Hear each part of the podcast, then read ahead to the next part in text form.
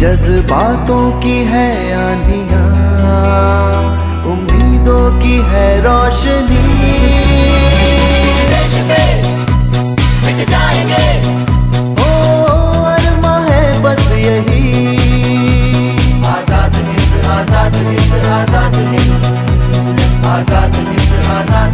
आज़ाद हिंद। स्वाधीनता संग्राम स्वराज पर एकाग्र कार्यक्रम आज़ाद हिंद। ज्ञात अज्ञात स्वाधीनता संग्राम सेनानियों रणबांकुरों जननायकों की क्रांति कथाएँ और आज़ादी के यादगार तराने। नमस्कार। श्रोताओं स्वागत है आपका कार्यक्रम आज़ाद हिंद में। इसमें हम आपको सुनवाते हैं आज़ादी के रण बांकुरों और जन नायकों की क्रांति कथाएँ। और महान विभूतियों की जीवन गाथा और उनसे जुड़े प्रेरक प्रसंग।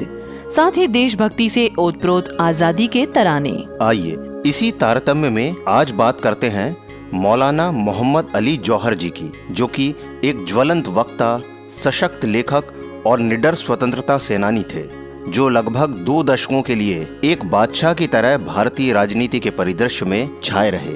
मोहम्मद अली जौहर जी का जन्म 10 दिसंबर 1878 को रामपुर में हुआ था। बचपन में ही इनके पिता का देहांत हो गया था। उन्होंने इलाहाबाद विश्वविद्यालय से अपनी स्नातक की डिग्री प्रथम स्थान के साथ प्राप्त की और ऑक्सफोर्ड यूनिवर्सिटी से इतिहास में ऑनर्स की डिग्री ली। इंग्लैंड में चार साल बिताने के बाद वो भारत वापस आ गए और पहले रामपुर में और फिर बड़ौदा में नौकरी की, गायकवाड़ की सेवा में रहते हुए उन्होंने एक पत्रकार बनने का फैसला लिया। वो जानते थे कि इस उपक्रम में सिर्फ़ त्याग ही करना है, और ये मार्ग बहुत कठिन है। चलते चलो। चलते चलो। चलते चलो, और चलते चलो।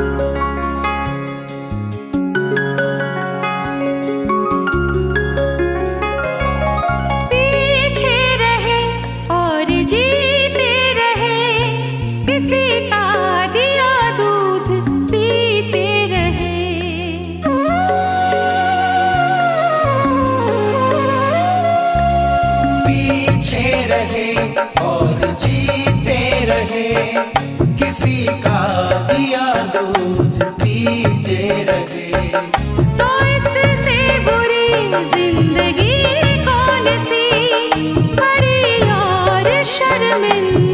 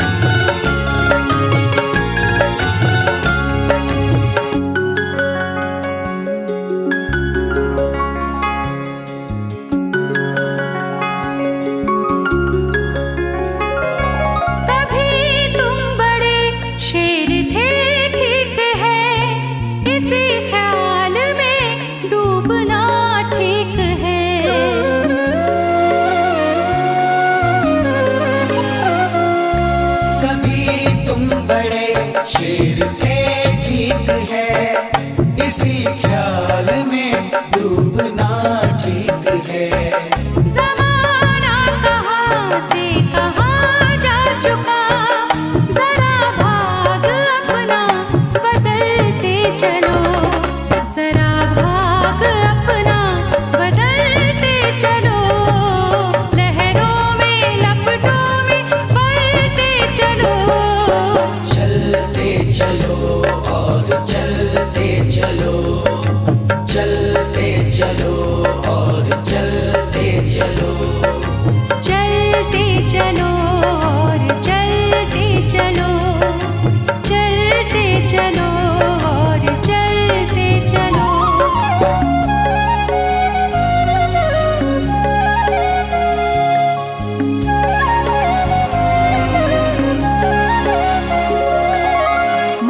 अली जी ने कलकत्ता आने से पहले राजनीति में भाग लिया था, लेकिन अब उनका व्यक्तित्व जीवन का केंद्र बिंदु होने की बजाय चहुमुखी हो गया था। वे राजनीति और पत्रकारिता में जुट गए, जो कि एक जुनून था, शगल नहीं। सन 1911 से 1931 तक भारत के विभिन्न राजनीतिक आंदोलनों में उनका महत्वपूर्ण योगदान रहा है। वे अपने कामों के प्रति प्रतिबद्ध थे और हर काम बहुत ही उत्साह से किया करते थे। सादगी ईमानदारी और अपनी जनसेवा की बदौलत वे शीघ्र ही जनता के दिलों तक पहुँच गए। हर तरफ़ उनका नाम बहुत ही सम्मान के साथ लिया जाने लगा और वो जनता के एक हमदर्द नेता के रूप में पहचाने जाने लगे। अविभाजित भारत के बड़े नेताओं में उनका कितना नाम था, इस बात का अंदाज़ा इसी बात से लगाया जा सकता है कि मुंबई में उनके नाम की एक रोड, मोहम्मद अली रोड आज भी मौजूद है। इसके अलावा जनसेवा के क्षेत्र में भी उनका अविस्मरणीय योगदान था। मोहम्मद अली जी की छवि एक निर्भीक नेता की थी और वो अपने विचार बहुत ही मजबूती के साथ रखा करते थे और यही खूबी उनके व्यक्तित्व में बहुत प्रमुखता से प्रकट होती है। अन्य देशभक्तों की तरह मोहम्मद अली जी भी अपने देश और उसकी आज़ादी की खातिर मौत का सामना करने के लिए तैयार थे। और 1921 में जब वे गदर के लिए कराची के प्रसिद्ध हॉल में थे, तब वहाँ उनका सामना साक्षात मौत से हुआ, मगर वह बाल बाल बच गए, क्योंकि उन्हें अभी और देश सेवा करनी थी। इसीलिए मौत को हराकर वे फिर देश सेवा में जुट गए। बदल दो जमाना, धरा जगमगाओ। बदल दो जमाना धरा जगमगाओ पसीना बहा धूल सोना बनाओ। बदल दो जमाना।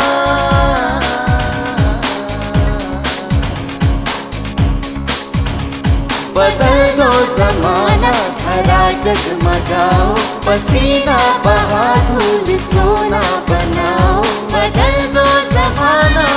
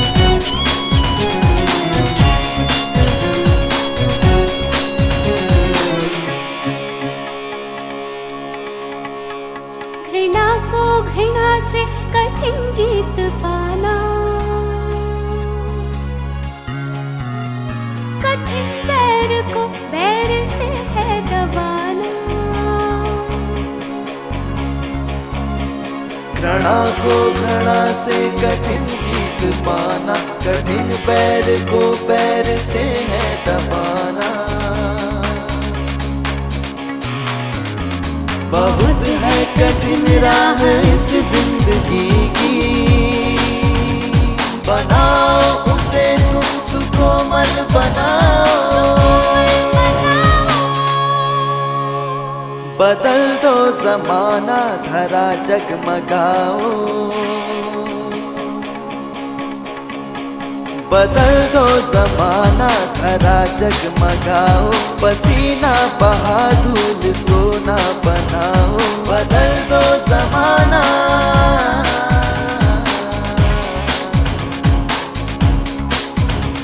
बदल दो जमाना धरा जगमगाओ पसीना बहा, धूल सोना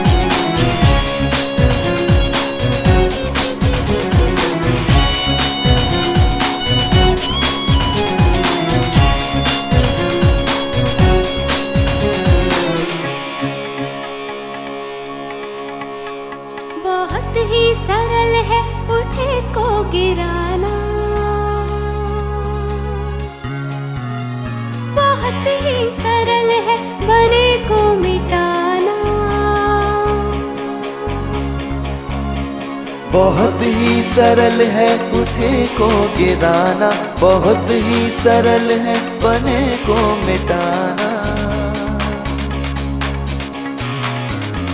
सरल है नहीं किंतु निर्माण करना। अगर कर सके तो इसे कर दिखाओ। बदल दो जमाना, धरा जगमगाओ। बदल दो जमाना, धरा जगमगाओ। पसीना बहा, धूल सोना बनाओ। बदल दो जमाना।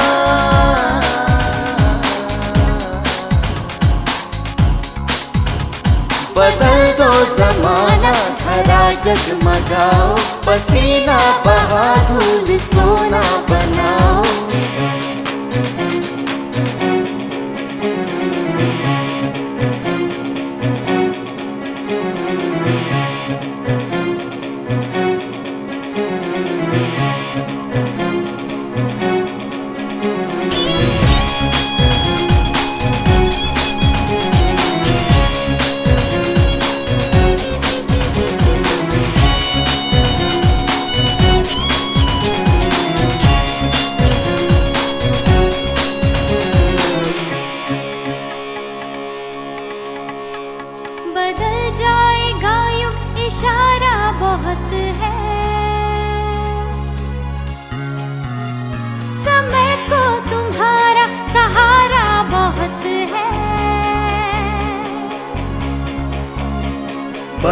जाएगा युग इशारा बहुत है। समय को तुम्हारा सहारा बहुत है। समेटो नहीं तुम सबल बाहुओं बढ़ाओ उन्हें भार जग का उठाओ। बदल दो जमाना, धरा जगमगाओ। बदल दो जमाना, धरा जगमगाओ। पसीना बहा, धूल सोना बनाओ। बदल दो जमाना।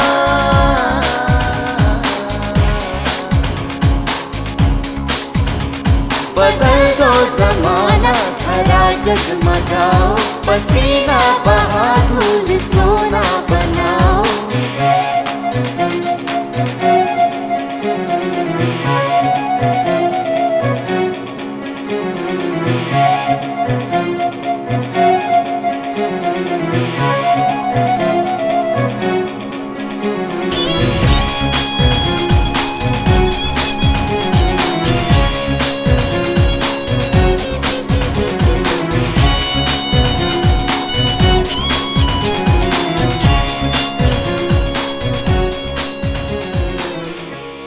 जैसा कि सर्वविदित है कि आज़ादी की लड़ाई कभी भी किसी के लिए सुगम नहीं रही तो ज़ाहिर तौर पे मोहम्मद अली जी के रास्ते में भी कई कठिनाइयाँ आईं, मगर उन्होंने सबका सामना बड़े ही धैर्य पूर्वक किया। सभी बाधाओं से लगातार जूझते हुए और अपने खराब स्वास्थ्य के बावजूद उन्होंने स्वतंत्रता के लिए लड़ाई जारी रखी। ये सचमुच एक कठिन लड़ाई थी, लेकिन उन्होंने अपनी सेहत की परवाह किए बिना इसे जारी रखा। क्योंकि उनकी निगाह में देश की आज़ादी की कीमत उनकी जान से ज़्यादा थी। गंभीर रूप से बीमार होने के बावजूद भी उन्होंने 1930 में तीसरे गोलमेज सम्मेलन में भाग लिया और वे पूरे अधिवेशन के दौरान एक कुर्सी में बैठे रहे और अधिवेशन में भागीदारी की। उन्होंने कहा था कि मैं अपने देश के लिए आज़ादी चाहता हूँ और अगर आप लोग हमें आज़ादी नहीं देते तो यहाँ मुझे एक कब्र दे दीजिए। ब्रिटिश सरकार ने भारत को स्वतंत्रता नहीं दी, लेकिन मौलाना मोहम्मद अली जी ने एक स्वतंत्र देश में एक कब्र ज़रूर प्राप्त कर ली। वो 4 जनवरी 1931 को लंदन में इस धरती से कूच कर गए और उनकी इच्छा के अनुसार उनको स्वतंत्र धरती पर, जो कि ब्रिटिश के गुलाम नहीं थी, यरूशलेम में दफन कर दिया गया, जहाँ उनकी कब्र आज भी मौजूद है।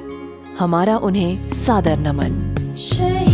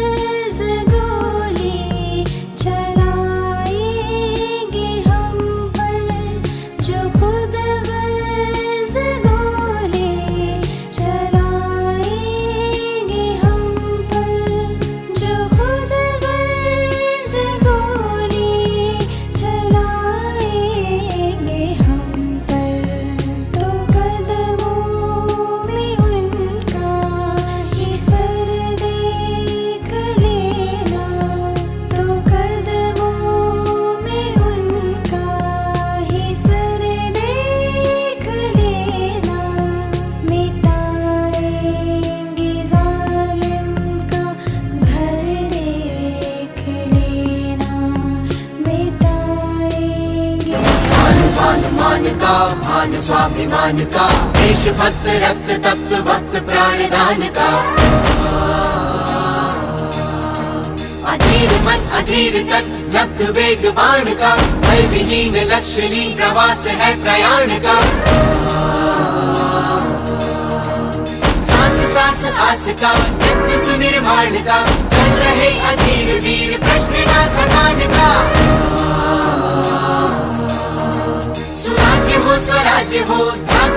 प्राण का ध्यास है ये प्राण का ध्यास है ये प्राण का। दिल मिलाया दम्ब जो विरोध जन्म ले रहा कुचल दिया था स्वाभिमान ज़िंदा फिर से हो रहा।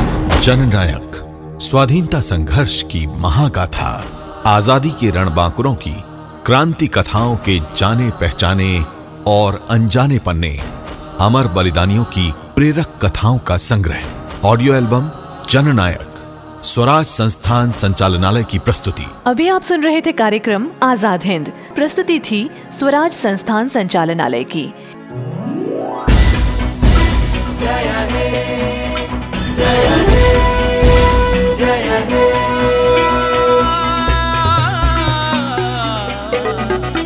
जज्बातों की है आंधिया उम्मीदों की है रोशनी। ओ अरमा है बस यही। आज़ाद हिंद आज़ाद हिंद आज़ाद हिंद। आज़ाद हिंद आज़ाद हिंद। आज़ाद हिंद। स्वाधीनता संग्राम स्वराज पर एकाग्र कार्यक्रम आज़ाद हिंद। ज्ञात अज्ञात स्वाधीनता संग्राम सेनानियों रणबांकुरों जननायकों की क्रांति कथाएँ और आज़ादी के यादगार तराने।